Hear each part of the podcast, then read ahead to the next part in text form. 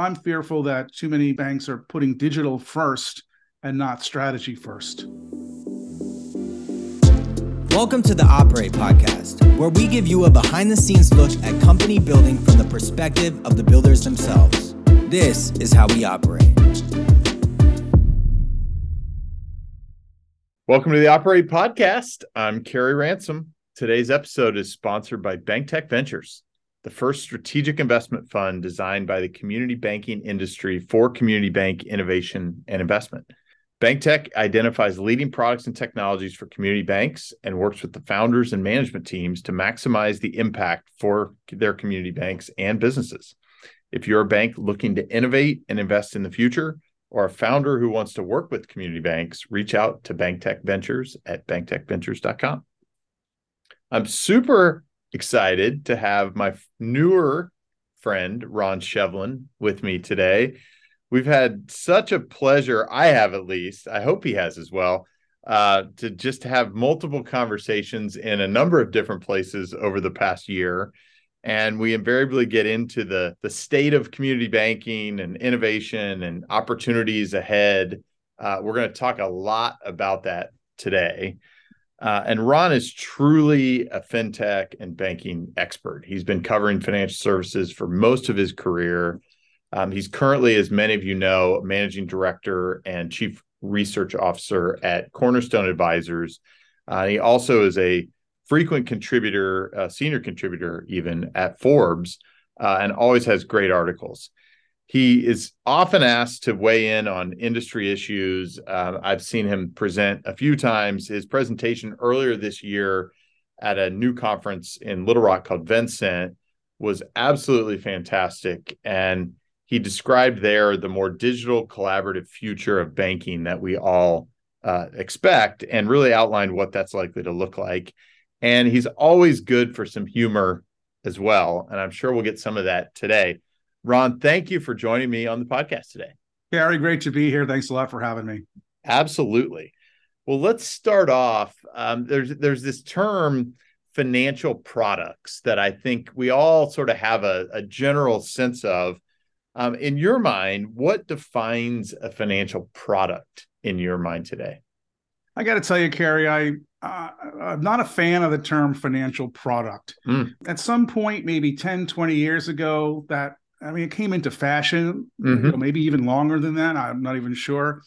But I, I, don't like the connotation of the word product. Product tends to have this thingy feel to it, thingy connotation, something mm-hmm. you can hold, touch, feel. It's a product. Um, and I guess, you know, 20, 30 years ago, you could hold your checkbook and yep. write a check and it maybe lent to the idea of a product. But uh, I mean, today, obviously, when we're writing a lot less checks, but I think even more importantly, I think the term service, financial service or financial services really needs to replace the term financial product hmm. because of the connotation. To me, a service is something that delivers value, um, has a more intangible connotation to it. And I think today's financial products or services really are kind of intangible in mm-hmm. that we don't touch and feel them but there's a sense of i think what the real difference for me is uh, you know from 20 30 years ago is not just the touching feeling aspect of it but that it was a financial product it was something that stood alone it was a product singular mm-hmm. where today what we really want is something more connected we want something we want a checking account that's connected to the tools and the we want to connect our, our checking account to venmo. We want to connect our checking account to to various tools that we use to help us manage or analyze our financial lives. So there's this connotation of connectivity that i think doesn't come through when you use the term product. Um, and i think that banks that start to move away from the term product to service start to inculcate that kind of culture around connectivity and service and value delivery and away from gee we have a product that we need to push um, at, at customers. Where where my head starts to go is if you think about software software has largely moved from the early days where software was product. It was getting shipped on a floppy disk or cd-roms And now increasingly, even software is talked about in much more of a services. You have services architecture where you have APIs that are actually a number of of services. And it seems like what you're almost intimating is that we want these various interconnected financial services that work better together. Is that a fair assessment?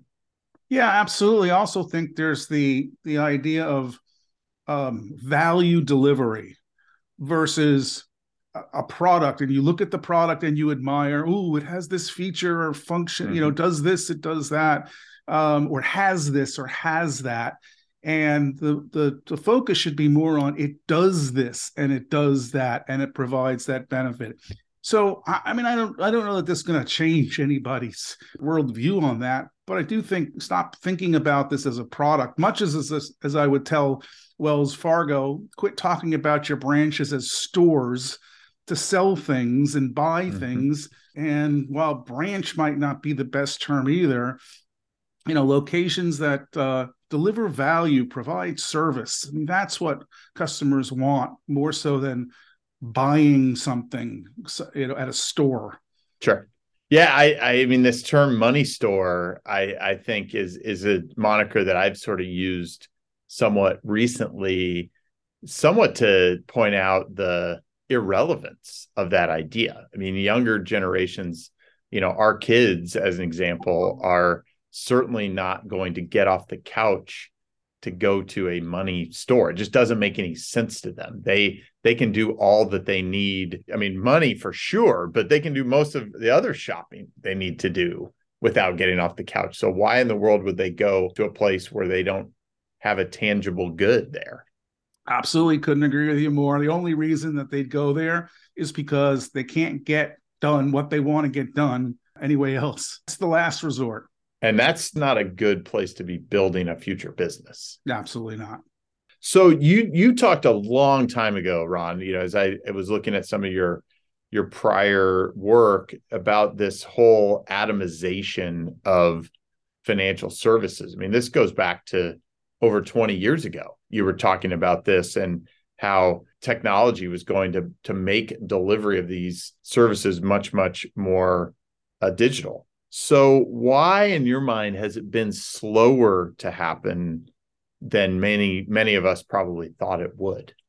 Yeah. So you're referring to a report I actually published in the summer of 2000, so 22 years ago already. Yeah. It was called The Atomization of Financial Services. And I predicted a couple of things in that report. One, that the internet would lead to highly specialized financial services firms. Uh, you know, to some extent, the unbundling Mm-hmm. Um, but that the rebundling would happen by a, a, very small number of companies, and that the rebundling would actually be done to some extent by non financial firms. I wasn't really predicting fintechs doing it as much as I thought.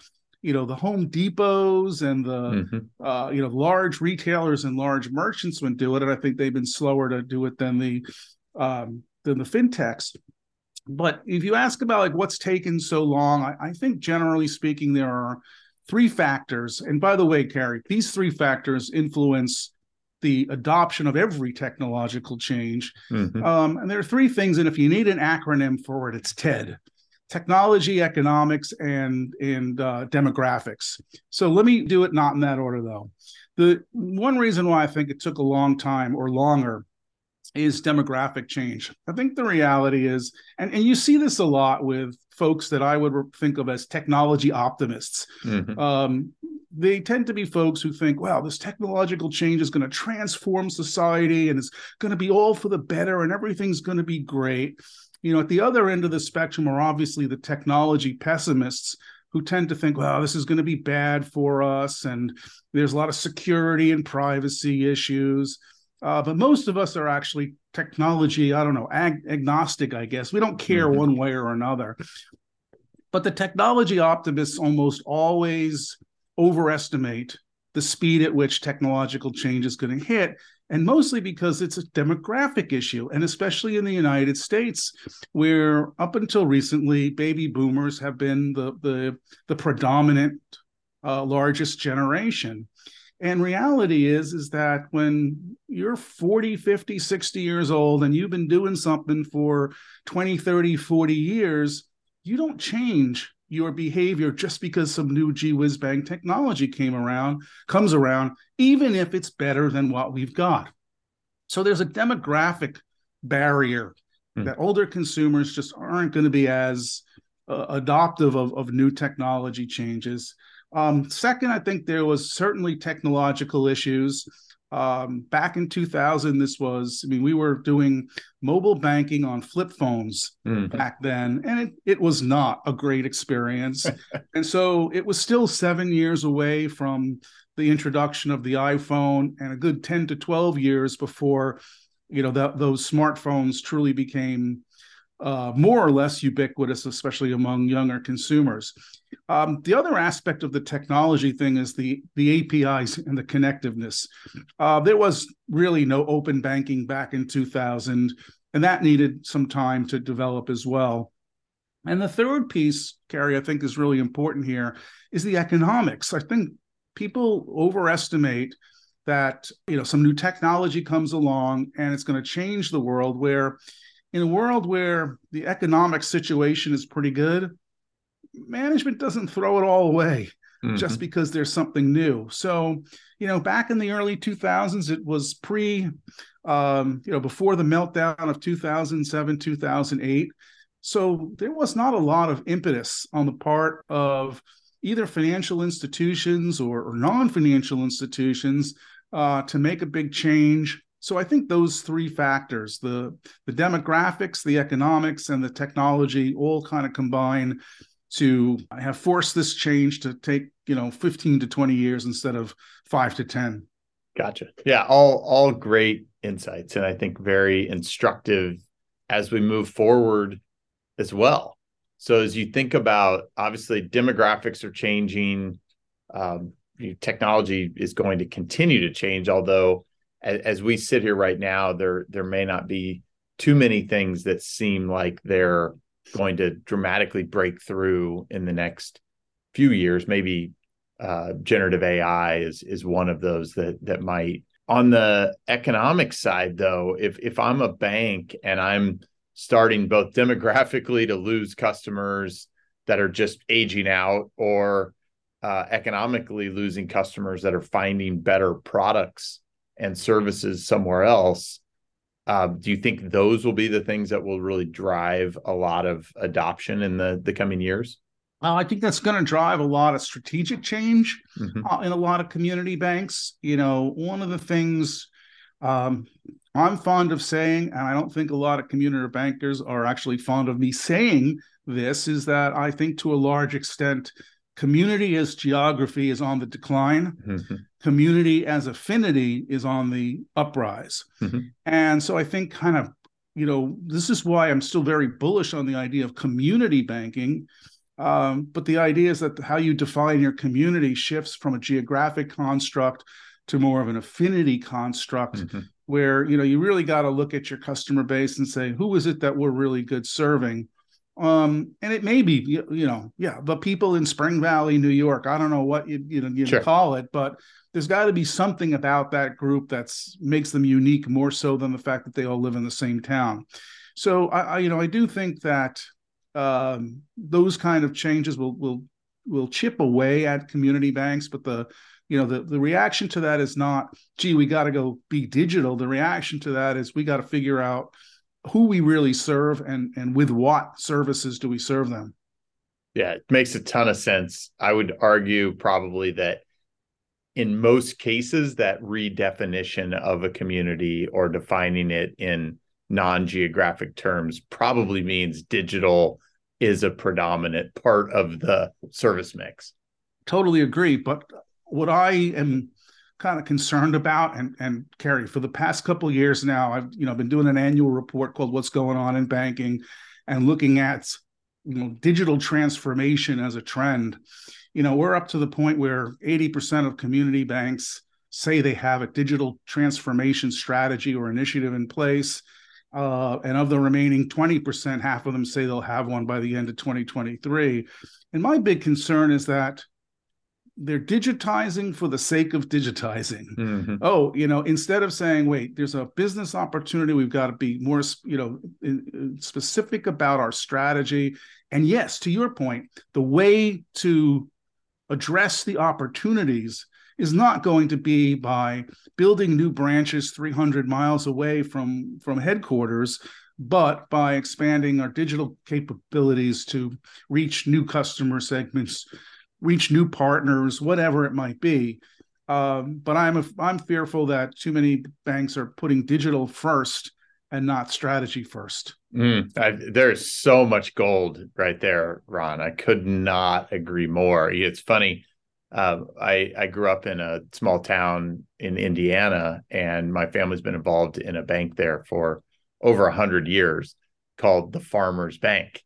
And to me, in a community is affinity, I look at that and say, hey, maybe literally you should be redefining your strategy to use your name uh, because there isn't a geography in that name. There's there is absolutely an affinity group in that name, and that could be, to your point, a strategy that then digital is likely to follow.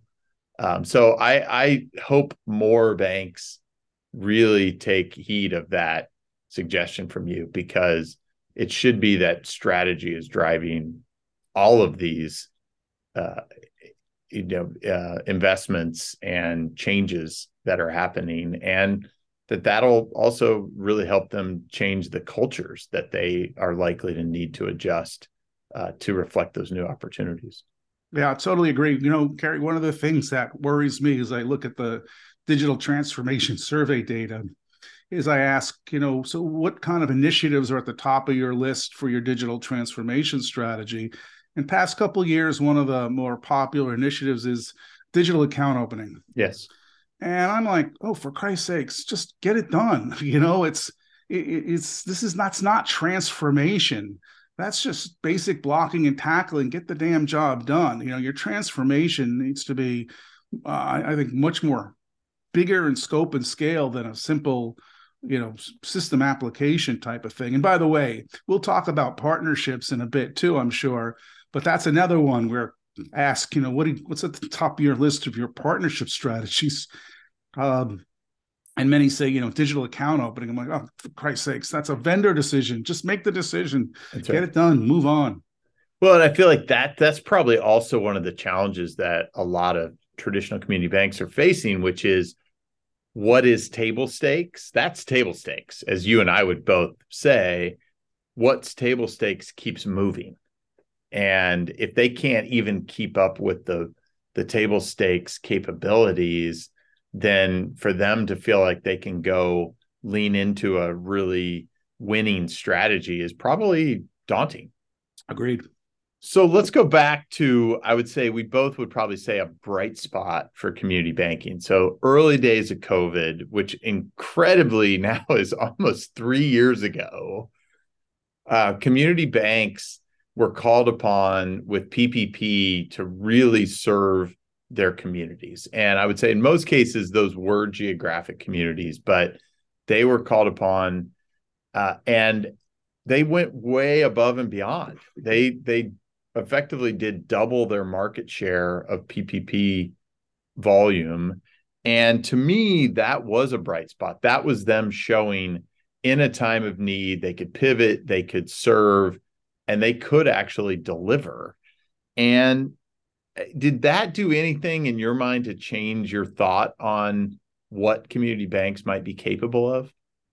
Yeah, absolutely. I, I you know, I think the biggest impact of that, Carey, was um, the acceleration of digital adoption, both from a consumer and business perspective. And I think on the bank side, what it did was kind of hit them upside the head that wait, this we can be successfully, productively interacting, especially with our business clients, even more so than the consumer clients, mm-hmm. um, through digital digital channels. Uh, I think you know for for many banks, um, they have relied, you know, community banks have, uh, well, you know, look, let's take a step back. Um, I don't know the number, but it feels to me like it's a 50 50 shot whether or not a community bank is really committed to the consumer market or not. Mm-hmm. Uh, many of them just see it, you know, their business as uh, commercial lending and even more narrowly commercial real estate lending. And so the pandemic, even more so than the PPP, excuse me, you know, really challenged the notion that a community bank is going to thrive and survive strictly through commercial real estate lending.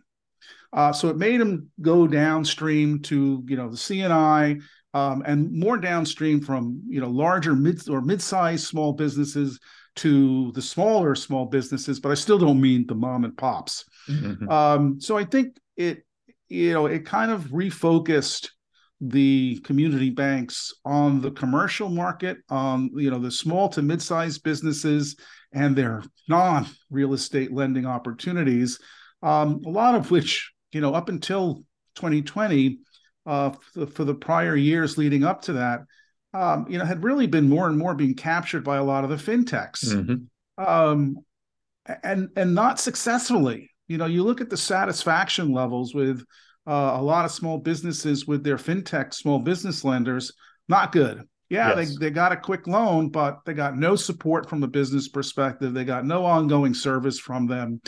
Um, and so i think you know more so than the ppp stuff uh, i think the pandemic really opened up the um, community bankers eyes to the to the small business but again let's put some boundaries on that i don't mean you know, sub 150 or sub $100,000 in revenue, but, you know, even million dollar up or even maybe $5 million and up.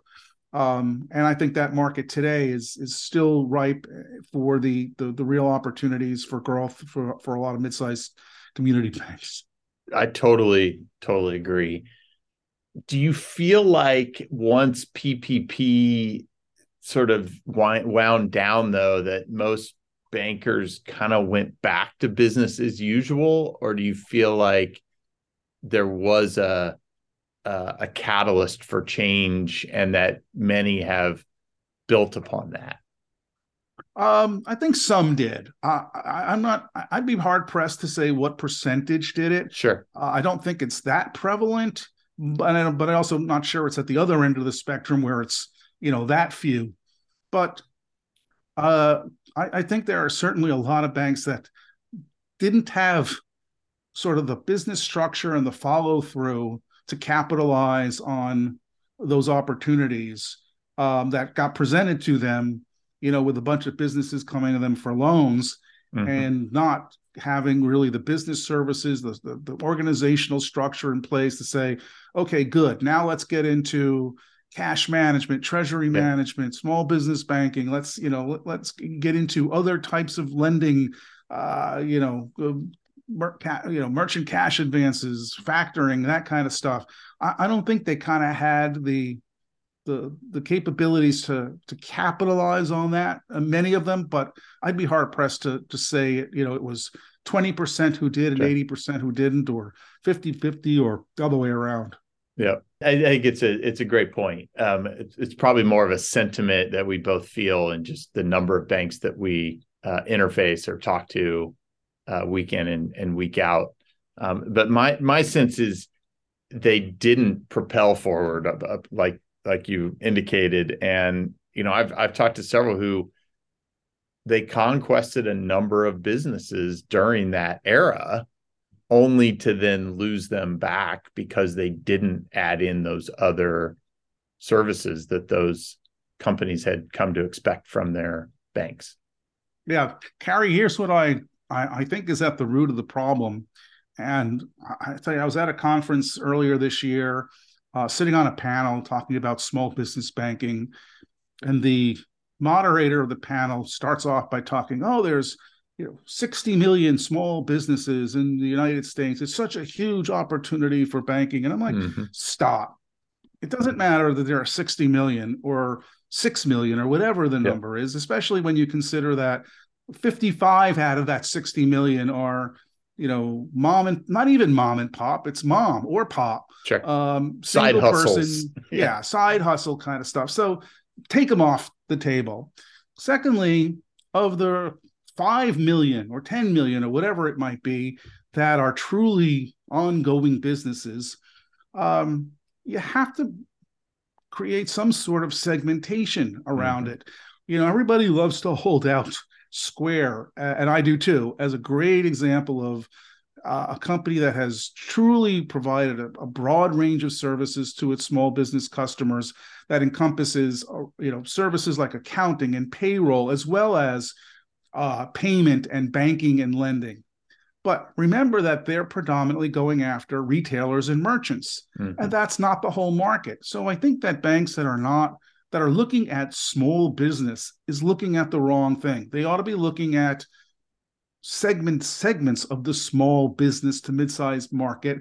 And again who do they serve well? You know if you're out right. in midland texas you're probably serving oil and gas industry mm-hmm. so you don't care if it's a small business you care whether or not it's in the oil and gas industry because that's what you're good at serving problem is for most community banks they're in generic communities um, but still have just like you have to figure out your segmentation on the consumer side you got to figure out your segmentation on the business side. And I think too many get caught up in this idea that, well, small businesses, you know, they're, they're not good risk. We don't want to take them. Wrong. It's what is the industry segments you're going to go after and find the right companies um, who you can serve best across a range of services, you know, both on the, the banking as well as on the lending side. It all makes a ton of sense. I mean, some of that probably goes back to some of the branch banking legacy, which was anybody that walks through the door, we're going to try to help if we can. And I think that's a very different view than what you're asserting, which is define who your ideal is and then go out, take it to them. It's yeah. that, you know, to me that that's the biggest change is don't expect uh, your customer to come to you. Like I said earlier, they're, you know, they're not getting off the couch um, go to them with a value proposition that is very distinctive for you to serve them in ways they're not going to see from others.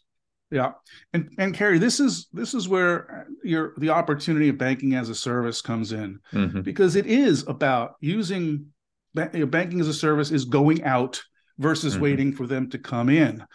And you know, you think about a lot of businesses use software or applications that are specific to their industry. Mm-hmm. Uh, you know, vertical market SaaS so software as a service applications.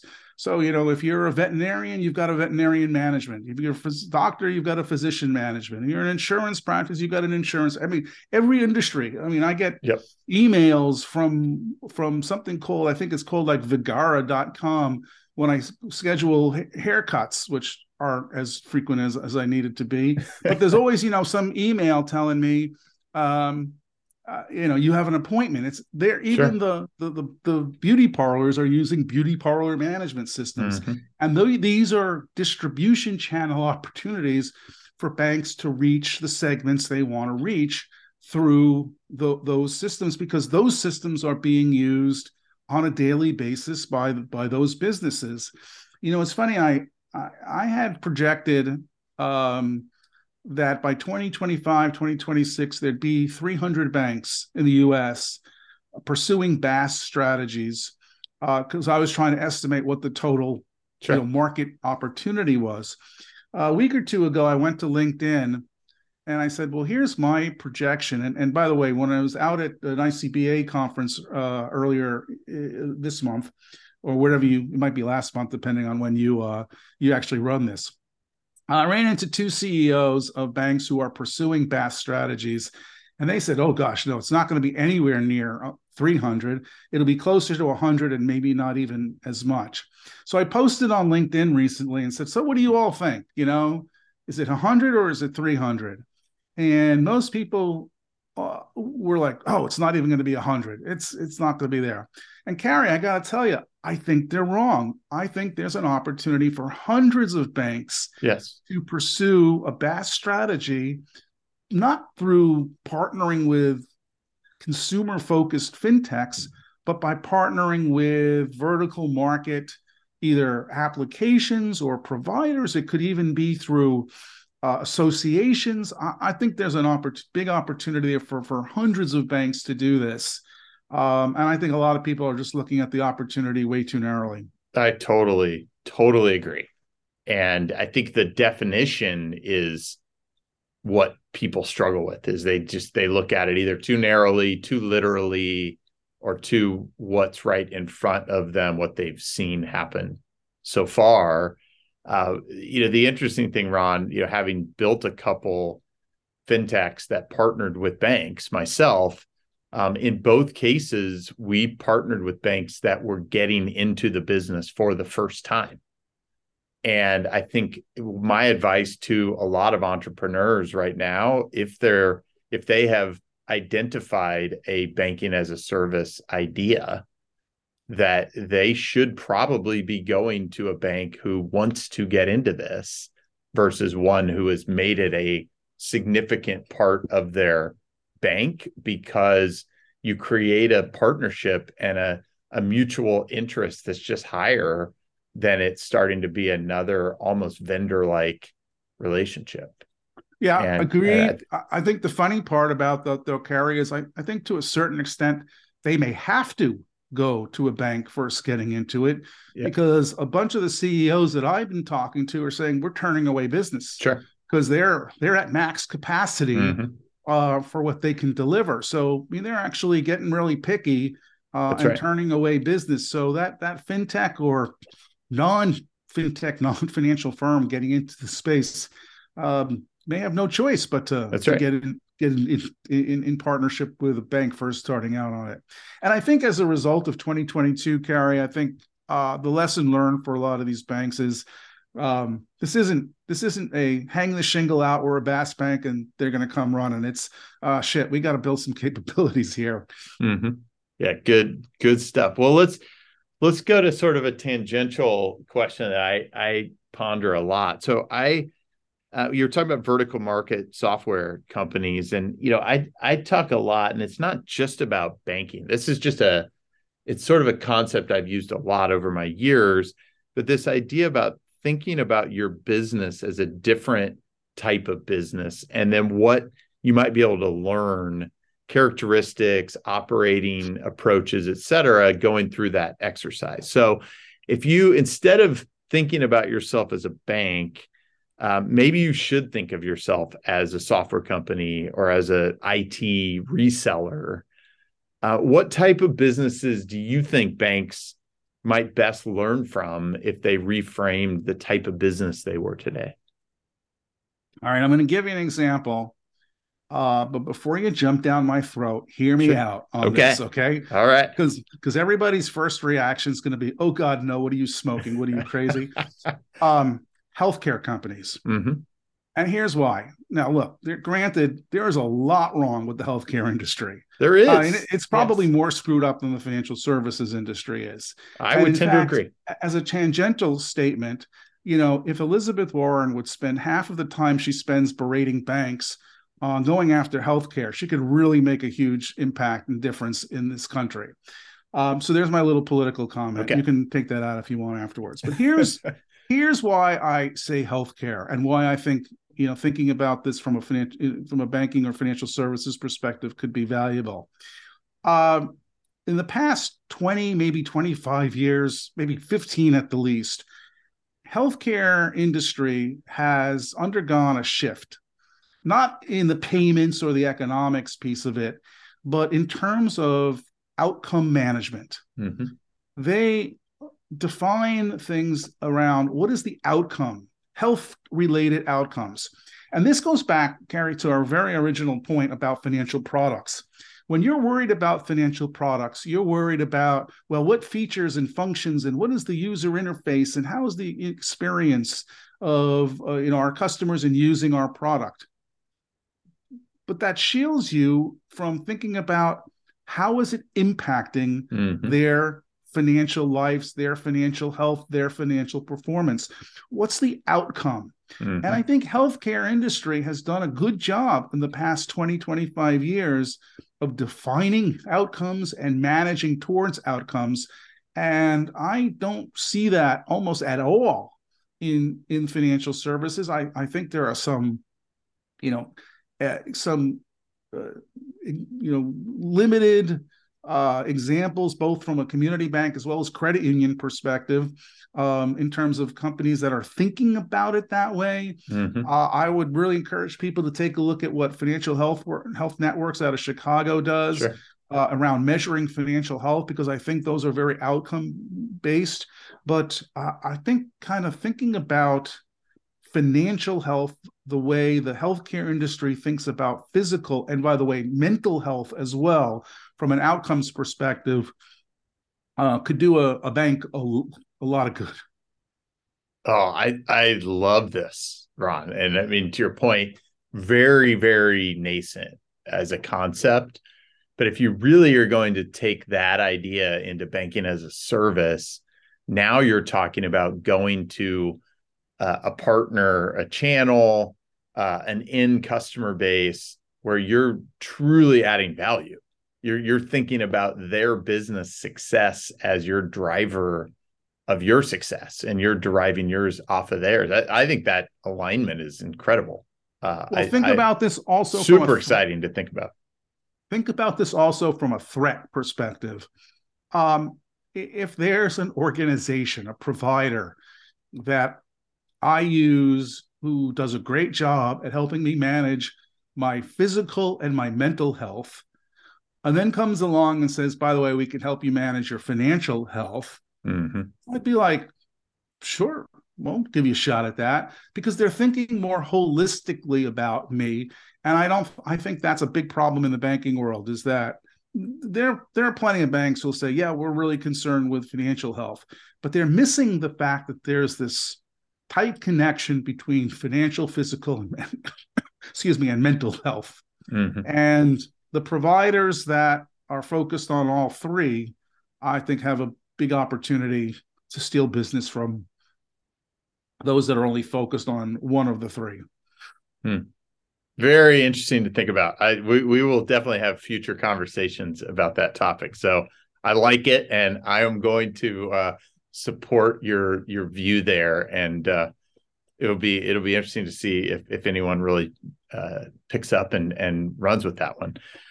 Let's let's shift a little bit. Let's talk about bank boards. Um, I I've had the opportunity to uh, meet with and and zoom into a whole bunch of of bank board meetings over the last year as we were getting uh, BankTech Ventures launched.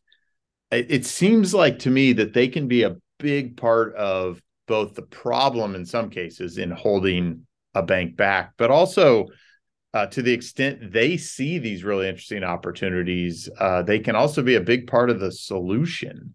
How, how are you thinking about, or what what are you seeing with with bank boards? Uh, first of all, I love doing bank board presentations um, because boy, I'm gonna, I guess, insult a lot of bankers with this.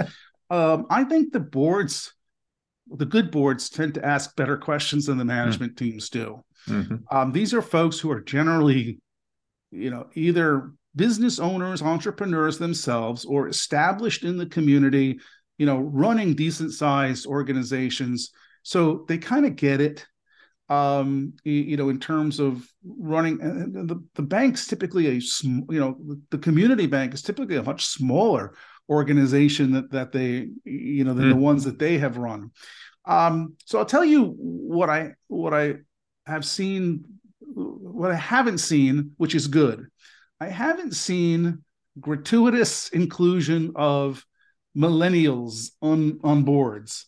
Um, I think this might have been something more prevalent in the community, in the credit union world, rather, mm. where it was like, oh, we have to we have to have a board that's representative of of our member or customer base. Mm-hmm. Uh, and I think that's absolute nonsense um, you, you've got to have just smart people on the board. Mm-hmm. Um, doesn't matter, you know. It's it's good to pick the board members who bring some some specific aspect to the table, whether it's an entrepreneur who starts something or you know maybe a technology person. And I'm I'm not even convinced.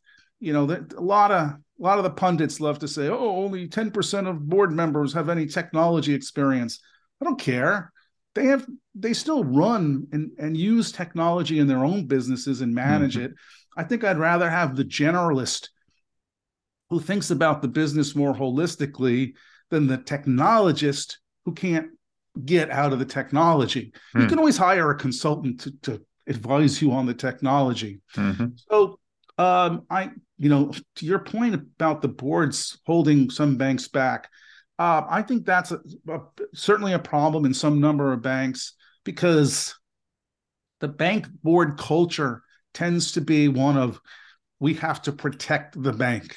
Mm-hmm. You know, it's too risk management oriented. Um, I've seen some banks where they, um, you know, love to pat themselves on the back at the bank board level, you know, for a zero percent loss ratio. You mm-hmm. know, th- that kind of mentality.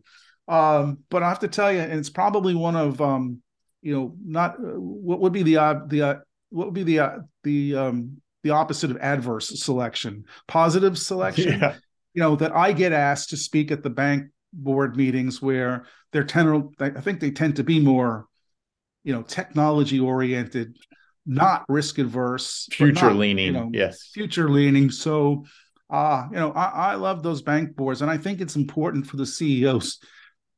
You know, and, I, and I'm probably not telling anybody anything they don't feel the pain of, but you know, it, there's tends to be one or two board members who just the, are the thorn in the side of the CEO um, the other last point I'd make um, that I think is the negative of, of, some bank boards that I see is where um, it's generally the board chair who dominates the hmm. discussion. Mm. And I think that's a bad sign. I can pick up on that almost. You see a lot of other board members deferring, mm-hmm. looking over, is it okay for me to talk now, kind of a thing.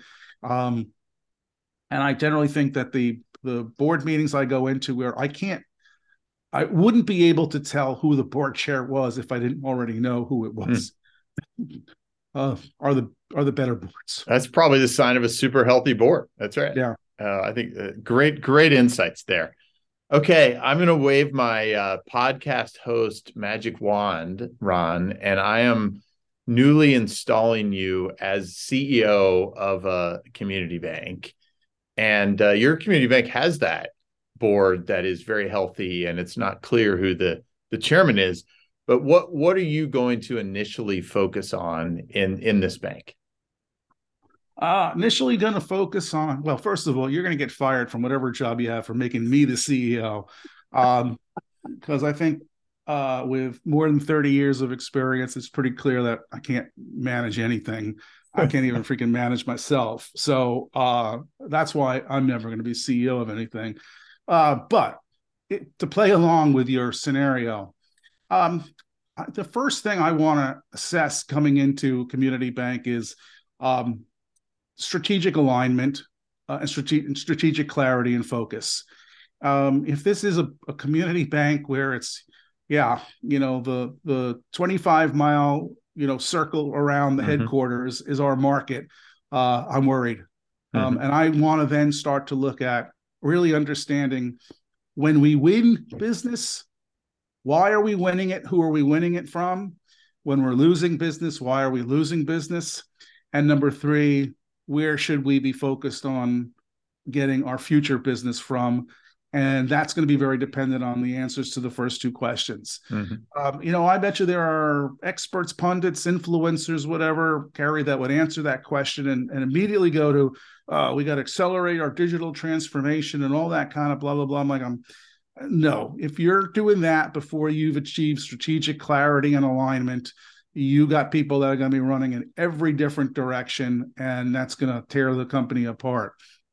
Uh, so number one, I think is really, really understanding to what extent is there true and good strategic clarity and and alignment within the business because if that's not there it doesn't matter what initiatives you put in place mm-hmm. it's going to go in different directions that's so good and i feel like just such a great roadmap for um, even existing management teams to consider and and adopt uh, as uh, as know, we're entering a new year because I mean to me that that is the the imperative. There's no time like the present, right? Redefine why do we exist and and who do we best serve?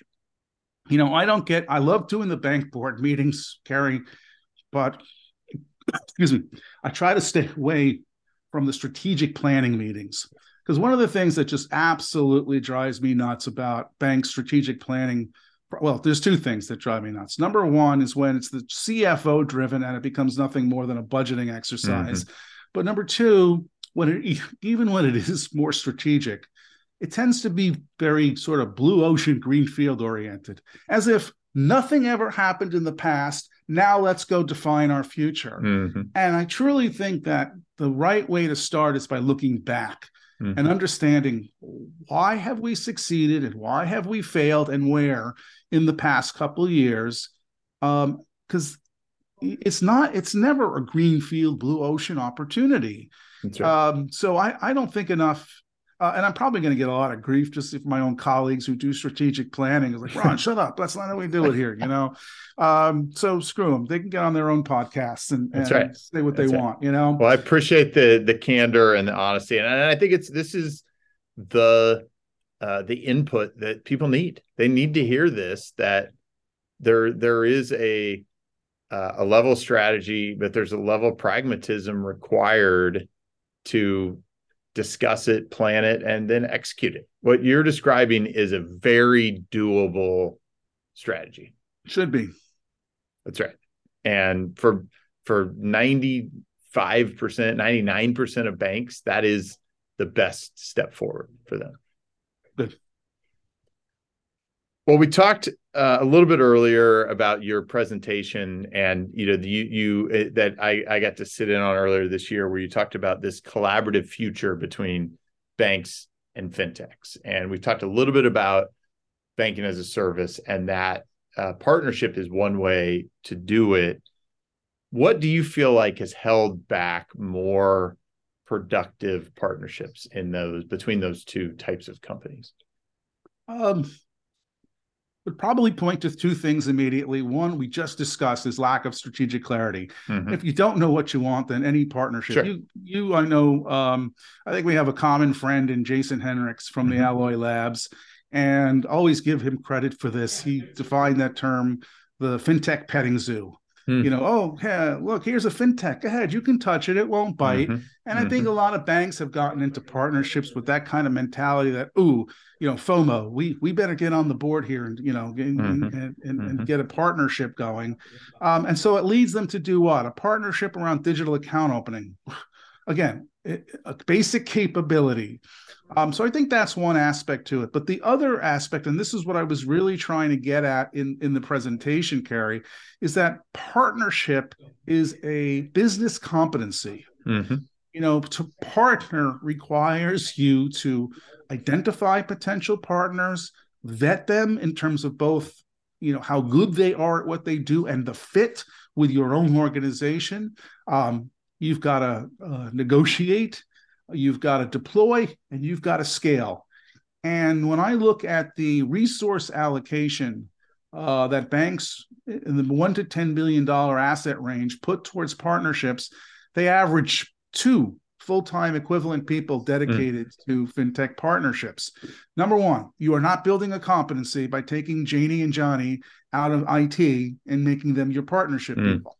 Number two, you are not going to negotiate, uh, identify, vet, negotiate, deploy, and scale more than one or two at the most partnerships in any given year with two people. Sure. So it's a resource commitment problem. Um, you know, you talk to the bank, the bank, the banks who are who've been pursuing a BaaS strategy for the past three, four, five years, and what they'll tell you is they basically created new business units Mm-hmm. They staff them, they put the money. It's the same thing here, Carey. It's just a, it's still a business unit. You've got as a bank to be putting resources, dedicated resources behind this as if it were a new business opportunity community. Um, uh, I'm not a big fan of the chief fill in the blank officer position, mm-hmm. but there's a reason for doing it. There's a reason why companies needed a chief data officer, why they needed a chief fill in the blank officer, because you need to create a competency and then it gets inculcated or dispersed into the organization. And so I hate to say it, but having maybe a chief partnership officer to building a collaborative capability and a, an ability to partner. Um, and it's not a temporary thing. Uh, you know, another thing I loved, and I don't even think I put this in the Vincent presentation, um, is that you know the old dichotomy was build versus buy.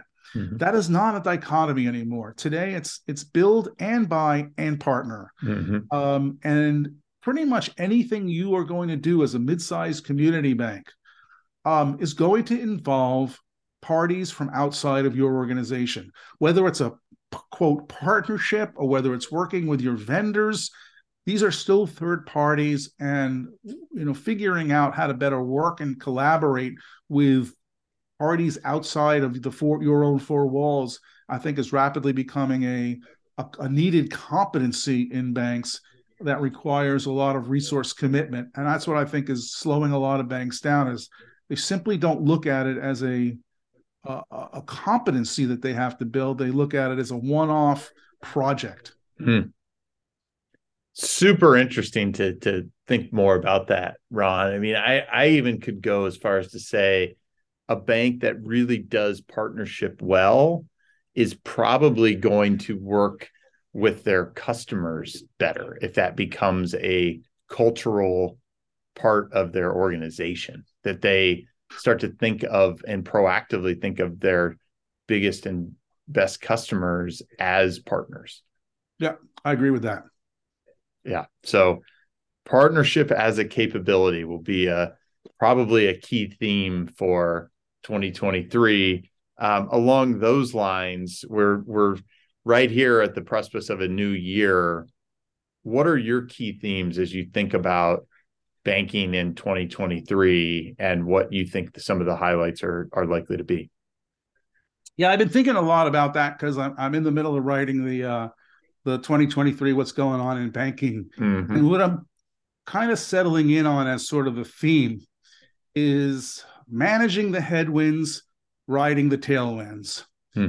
Um, I, you know, economic situation is going to present a lot of headwinds for hmm. 2023, uh, especially from a lending perspective, from a spending and payments perspective, um, and then the regulatory environment is going to be a freaking major pain in the in the butt for banks in 2023. Um, uh, it was funny. One one uh, respondent to my survey when I asked anything else you want to get off your chest, like given like an open ended question, uh, and this banker's comment was, "Can somebody please shut the CFPB the hell up?" You know. So loved that comment, mm-hmm. Uh, and they did get quoted, uh, but anonymously in the report. So, um, but the other thing is that I think there's a bunch of tailwinds that are there as well, creating positive change from a technology development perspective you know a lot of cool stuff from an AI perspective, a lot of cool stuff from chatbots and even you know, blockchain, um, you know, cl- cloud API, open banking stuff. I think these all create new opportunities and tailwinds. So mm. I think the challenge in 2023 for a lot of banks is how do you manage the headwinds and ride the tailwinds? Okay, great. I, I like that as a uh, as a headline. That's that's really good. Well, and, and, along those same lines, we have a new year ahead of us. Any, I'm curious, any personal rituals or approaches you take uh, as you end a new year and start, or end a year and start a, a new one? Yeah, it's that time of the year where I start uh, working on my um, IGG. Uh, let's see. Uh, whatever, whatever, whatever the acronym is, it's the the annual time for my annual I got to get my shit together for the for next year um, uh, resolution. Um, you, you know, uh, it's not that I don't have my shit together as much. It's that um, I absolutely do a horrible job of time management, and every mm. year I'm like, okay, that's the shit I got to get together. Is you know managing my time better. Um, and I think if any of my colleagues hear this, they'll be like, yeah, could you please do that for our sake? because uh, you're making our lives, you know, miserable by you not managing your. So, uh, you know, that's what I'm I'm kind of focused on. Okay. Well, it's it, as I say, recognition is the first step, right? So, uh, we'll we'll we'll I'll check in with you uh, as we get along in the year a little bit. Well, I guess you know, last couple questions here. Um, as you think about innovation and change in banks, mean, we talked about strategy should be driving this. This isn't uh, online account opening is not digital transformation. But if you think about the couple innovation or change items that you feel like should be at the top of banks lists for this new year, any couple items that you know in, in your actionable way that you you tend to be able to dispel your wisdom? Uh, number one on my list, Carey, would be conversational AI technologies. Mm. Um, I did publish a report recently called The Chatbot Journey. Mm-hmm. And I, over the past two years, have become very convinced that conversational AI technologies will become um, core technologies to, for, for banks. Mm-hmm. Um, you've got to have this. Um, and the journey kind of relates to the reality that, and this was a bit of a learning curve for me. Um, I was never a big fan of the term intelligent digital assistants because I thought mm-hmm. it was mm-hmm. just so hoity-toity and you know. Um, but there really is a difference between a chatbot and a thing that we call an intelligent digital assistant mm-hmm. in terms of the complexity of the technology and underlying capabilities. Um, and I think banks have really got to do this not so much simply for diverting easy questions from the call center, sure. but for using it to support a lot of different business processes, especially internal. Hmm. Um, it's just as important because these technologies aren't just sort of answering easy questions from customers. They're answer they're they're fielding all of the questions and being able to understand well, what kind of questions are we getting? What kind of questions are we able to answer? What's the resolution of these questions? What's the output and the the the impact of doing all of this is something that we can't do as, as humans. Um, and I think this whole thing in the past couple months with ChatGPT, mm-hmm. um, which has been a really cool toy to play with. Yes. But man, I tell you, some of the things people are doing with this is incredibly sophisticated and I think being able to better kind of integrate machine learning, conversational AI technologies uh, is something that, you know, from an innovation perspective.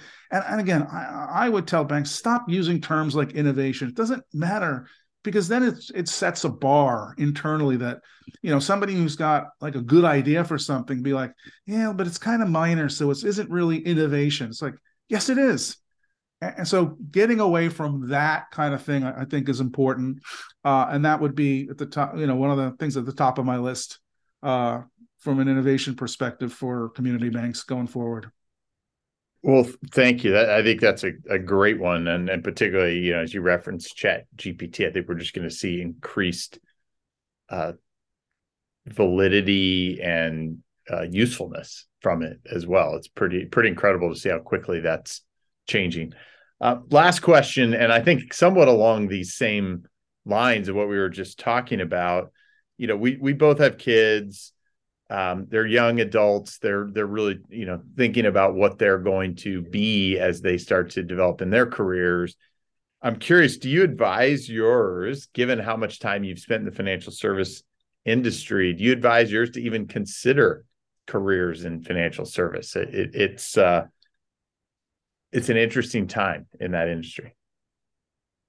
I think two of my three kids have got there without me either uh, fostering it or mm-hmm. or not.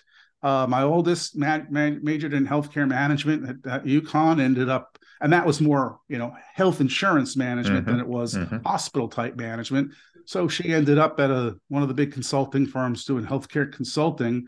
Um, and then the middle one majored in statistics and ended up at uh, one of the big uh, insurance firms in Hartford, then moved to uh, pro- the private equity group within the investment management. And as we speak, Carey, she's at day one of a new job at a at a um, PE firm here in the Boston area. Um, my youngest just graduated, but she did an internship at an insurance company. So, uh, oh, and by the way, my son-in-law works on Wall Street. So, um, I got them all in financial services one way or another, regardless of of what I told him. All I ever say to them is, do what you want, but be the best at what you do. It's awesome. Well, any advice you have for community banks to attract young, smart digital natives like your your kids?